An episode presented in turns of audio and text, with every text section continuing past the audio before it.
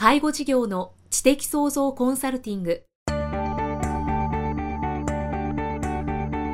ポッドキャスト介護事業の知的創造コンサルティングでは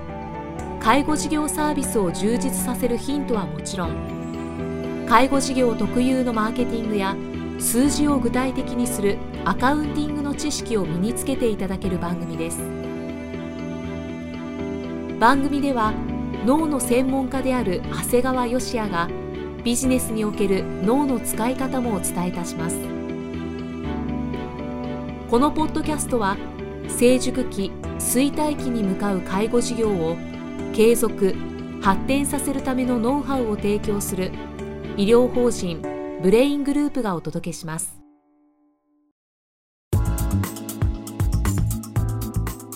皆さんこんにちは。生きみえです。介護事業の知的創造コンサルティング。今日は第88回をお送りしていきます。長谷川先生よろしくお願いします。よろしくお願いします。さあ今日はどんなお話をしてくださいますか？前回は遺言作成はまあ、経営の集大成であるとお話をずっとしてきまして、まあ、その中で会社への個人貸付及び自社株評価の重要性についてお話をしたんですね。はい、今回はですねやはりこれも遺言作成をしてすごく僕自身が勉強になったんですがこれ逆について生命保険のことですね。あのこれいろいろ今日お話をするんですが逆に言うとですね僕は皆さん先に生命保険入ってから遺言作成される方が多いんですが僕実はですね究極はですね遺言作成をしてから生命保険に入った方が無駄はないと思うんですね。要するに遺言作成をしていろいろ自分に何かあった時に個人でこういうお金が足りない、はい、法人でこういうお金が足りないっていうようなことがあってそこを補っていくっていうのが一番ベストで無駄がないなというふうに思っています。うん、まあ、とは言ってもですね、まあ、実際もうすでに皆さん専門学に入っちゃってる人も多いと思うんですが僕は逆に遺言作成をしたことによってかなりこう生命保険を今まで自分が入ってた生命保険の修正をすることができて、まあ、かなりいい形態になったんじゃないかなというふうに満足していますね。うん、で例えばですね法人経営者であろうが、まあ、個人の方であろうがですね一般的にはまああのまず個人ので加入した分についてはですね普通受取人ってまあ何も考えずに配偶者さんになってるっていうのが普通なんですね。そうですね。ねまあこれはまあほとんどの人そうなんだけども、うん、ただこれ通常の本当にサラリーマンであればそれで問題はないんですけども、はい、あの実は経営者の場合はですねこの個人で保険に加入するだけじゃなくてですねいわゆる法人のお金を使って法人受け取りというような形での保険加入もしているんですね。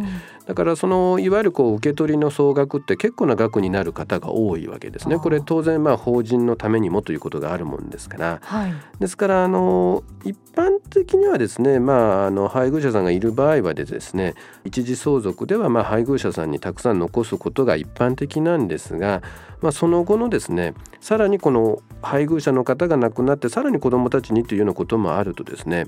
何もこう個人の生命保険の受け取りをですね全部配偶者にするっていうことだけじゃないんですね。これやはりこう二次相続まで考えるとですね配偶者以外の方を受け取りにするっていうのもですね実は選択になるんですね。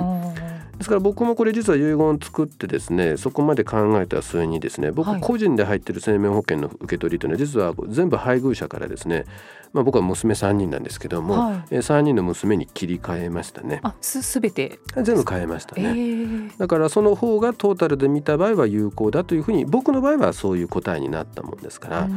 でまあなんか皆さん生命保険の受取人変えるなんてすごい大変じゃないかなと思われがちなんですけど、はい、今回いろいろやった中で一番簡単でしたね。あそうなんですね、はい、でこれ実はですね保険の担当者の人に聞くとですね、こう受取人を配偶者さんから子供に変更されるケースやっぱかなりあるそうです、えー、だからまああのいわゆる受取人を変更することで、まあ、二次相続まで備えることっていうのはですねあのとっても有効でですね実はこれ保険っていうのはですねこう小さな遺言書と言われることもあるそうなんですね。なるほど。だから大きな遺言というのがある中で保険の受け取りだけはまたその中の小さな遺言書なんだよっていう話になるんですね。はい、だからこれもですねこう皆さんもし聞かれてる方おられたらですねあそんなこと考えたことないという方はきっといると思うんですが、うんうん、あの個人の分はですね奥さん以外の方にまあ一回飛ばして相続してもらうというのも一つ手なんですね。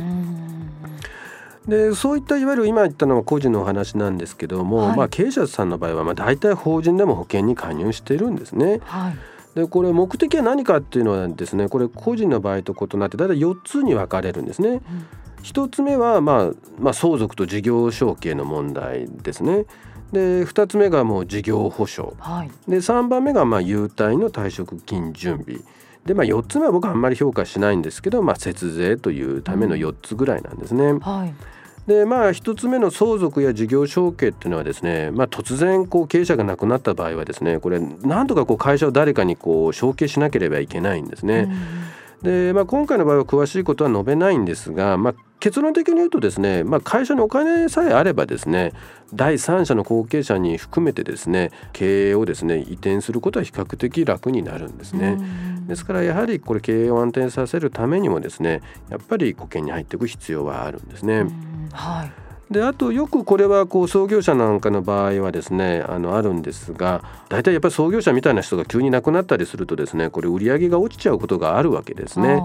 だからそういった意味の2つ目のいわゆる事業保障のためにもですねいわゆる借金なんかしてたらですね死亡保険金でですね借入返済をして、まあ、事業を安定化させるということも大事になってくるんですね。はいでただここで気をつけていただきたいのはですね例えば会社が1億円の借り入れがあるという場合にですね、はい、死んだら1億円の生命保険では不足ということなんですね。不足、はい、個人であれば1億円で借りの借金があって1億円の生命保険に入ってればですねこれはこう完済できるわけなんですが、はい、法人の場合はですねあの法人のが経費で経営者の保険に加入している場合はですね死亡保険金はこう会社の収入になるんですね。でそれは会社の雑収入になって税金がかかってくるんですね。あなるほど、はい、ですから、まあ、例えば1億の借り入れがあるんであればですねちょっと多めに、はい、まあ大体1億5,000万から1億8,000万ぐらいの生命保険に入っておけばですね、うん、税金払ってもちょうどこう借り入れ返済に充てられるなということになるんですね。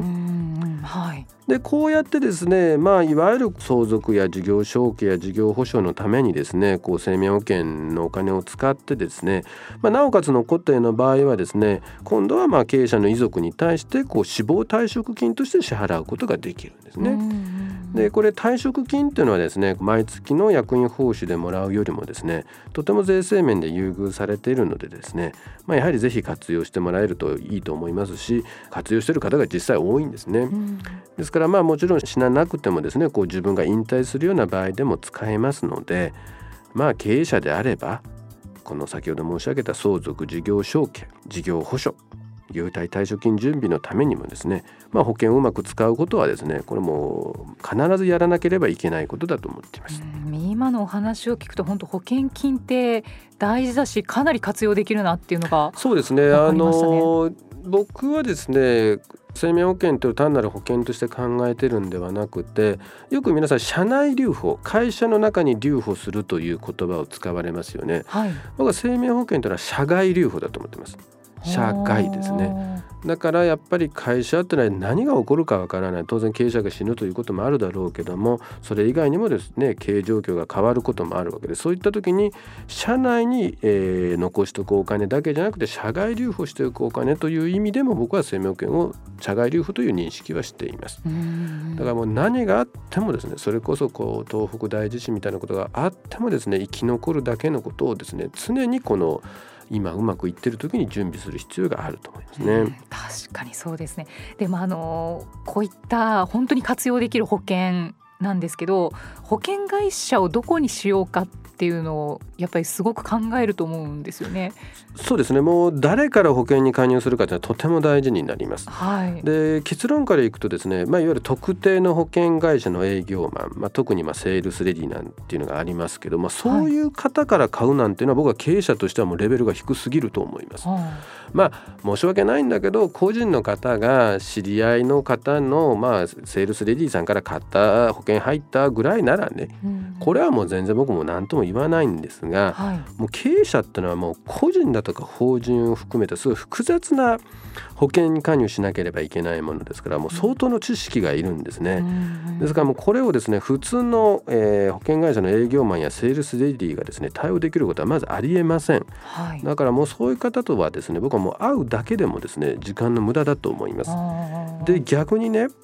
もうこれからの時代っていうのはですね一社の保険要するに何々生命保険から全て保険に入るという時代ではないんですね。これ結構知られない方がいるわけです。例えば皆さん自分が車買うって言ったらいろんなところで見積もり取るでしょ、はい、同じ車買うんでも少しでも安いところを探す。だけど皆さん大体知り合いの方が何々生命保険って言ってその人に見進められると全部その保険そこでいくつも何種類も入っちゃうじゃないですか。これ実はものすごい差があるんです。あ差があるんです、ね、実はですね保険ってですねこうトータルで払う額でいくとですね、はい、正直家を購入する次ぐらいにたくさんお金払うんですよね。だけど皆さん全然見積もりを取らない。うんうんうん、実はですねこれ、まあ、代表的な例があってですね例えば40歳の方が死亡保険金5000万の定期保険に加入した場合にですね、はい、いろんな生命保険会社で一番高いところでと安いところでだいたい掛け金は2.5倍違うんです。あ結構違いますね。まあ正直テレビのコマーシャルをいっぱいやっているようなところはまず高いです。あそうなんです、ね、当たり前なんですが。ですからもうこれからはですね経営者の方はですねいわゆる乗り合いと言われている代理店。はい、いわゆるこう代理店さんがすごくこうそれこそ20社ぐらいの生命保険会社さんとお付き合いをしているようなところとを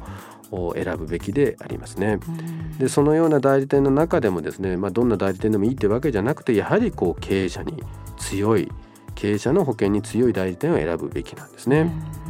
経営者に何かあった時にですね頼りになるのは本当代理店の担当者になるもんですから、はい、やっぱりこれも個人ではなくてですね最初の遺言作成を誰に頼むかという時に信託銀行と言ったようにですねやっぱりある程度組織化できているある担当者が亡くなってもちゃんとカバーできているようなですね代理店を選ぶ必要がありますね。はあ、なるほど。まあ僕は幸いこう何人かのこういう代理店の方とお付き合いをさせていただいてますが、やっぱ彼らのレベルっていうのはもうこれ全国的にもかなりで高いレベルでありますので、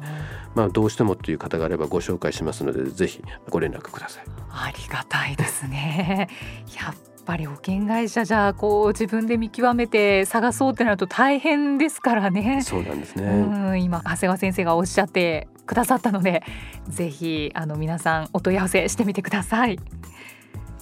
ということでお送りしてきました介護事業の知的創造コンサルティング。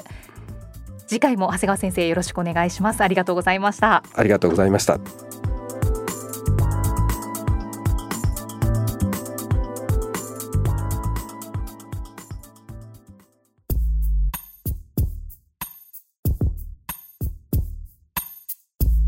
今日のポッドキャストはいかがでしたか？